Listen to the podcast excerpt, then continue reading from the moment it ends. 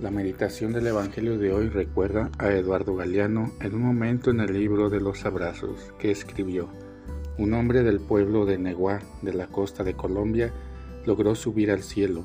Cuando volvió, contó que había contemplado la vida humana desde arriba. Contó que somos un mar de fuego. Así es el mundo, reveló. Mucha gente, un mar de fuegos. Cada persona brilla con luz propia entre todas las demás. No hay dos fuegos iguales. Hay grandes hogueras y hogueras pequeñas y hogueras de todos los colores.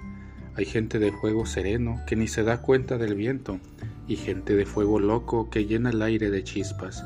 Unos fuegos, fuegos tontos que ni encienden ni queman, pero otros prenden fuego a la vida con tal voluntad que es imposible mirarlos sin pestañear y el que se acerca prende fuego.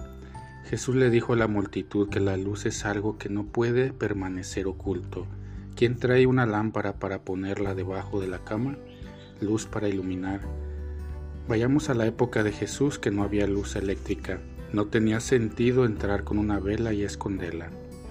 La invitación es a traducir, es a involucrarse de tal manera que la vida no se esconda. Nadie puede dejar de ser lo que es, así es con Dios. Además de saber todo acerca de Dios, es necesario dejar escapar su luz por nuestras manos, por nuestra vida y configurarse en luz o, como escribió Galeano, en fuego.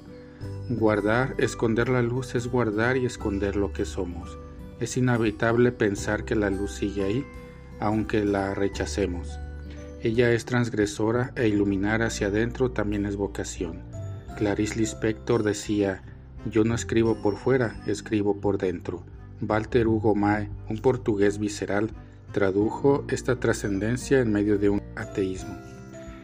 Quien deja una chispa de luz en su corazón nunca se queda ciego. Amén.